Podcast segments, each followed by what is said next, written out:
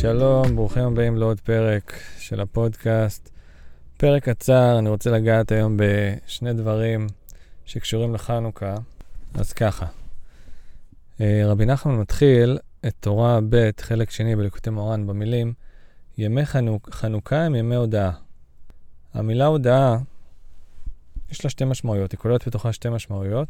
אמירת תודה וגם וידוי. להודות למישהו ולהוד... ולהודות על האמת. נשאלת השאלה, למה דווקא ימי חנוכה הם ימי הודאה?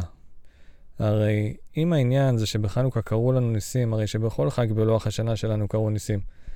כן, יש איזו בדיחה כזאת, שכל חג שלנו זה היהודים אה, היו בסכנה, הקדוש ברוך הוא הציל אותם, וטוב, בוא, בוא נאכל. נעשה סעודה ונאכל. אז אה, לדוגמה, אם זה בפסח ביציאת מצרים, בשבועות בקבלת התורה, בסוכות, זכר לענני הכבוד וכולי. בכל חג אנחנו רואים שקורים ניסים לעם ישראל.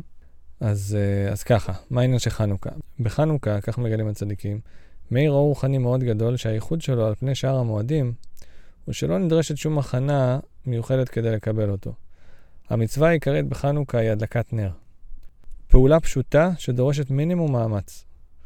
עוד עניין שמאפיין ומייחד את חנוכה, זה שהאור הזה מאיר בלי לדרוש מאיתנו להפסיק את ענייני החול היומיומיים. האור הזה מגיע אלינו גם בעבודה וגם ברחוב וגם בסופר ובבתי הקפה. זה זמן שבו הקדוש ברוך הוא יורד אלינו לאיפה שאנחנו נמצאים ומושיט לנו יד. ואיך זה קשור לאמירת תודה ולווידוי?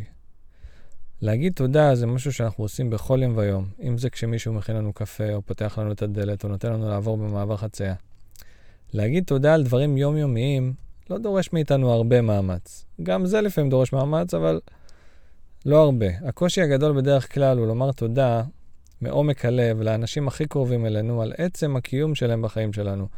על אין ספור החסדים שעשו איתנו במהלך השנים, ולומר להם תודה על כל מיני דברים שאולי לקחנו כמובן מאליו. וגם, כמובן, להודות לקדוש ברוך הוא על כל החסדים שעשה איתנו מהיום שנולדנו עד היום, ולא לקחת שום דבר כמובן מאליו. ויש את העניין של הווידוי. להתוודות על טעות ולומר, טעיתי, זה אחד הדברים הקשים ביותר בחוויה האנושית שלנו כבני אדם, וככל שהחטא גדול יותר, כך נדרשת מידה גדולה יותר של הכנעה ואומץ כדי להתוודות עליו. שני הדברים האלה שתיארנו, גם אמירת תודה מעומק הלב וגם להתוודות על האמת, מקבלים סיוע מיוחד בחנוכה להתחזק בהם, וזה אחד הביטויים של האור הגדול שמאיר בנשמות שלנו בחנוכה. אז שנזכה לנצל את הזמן המיוחד הזה, גם להתחזק בהכרת הטוב ואמירת תודה, וגם בלהודות על האמת. אם יש איזה משהו שיושב לנו על הלב שאנחנו צריכים לפרוק, אם זה בפני מישהו, בפני הקדוש ברוך הוא, זה הזמן לשפוך את הלב.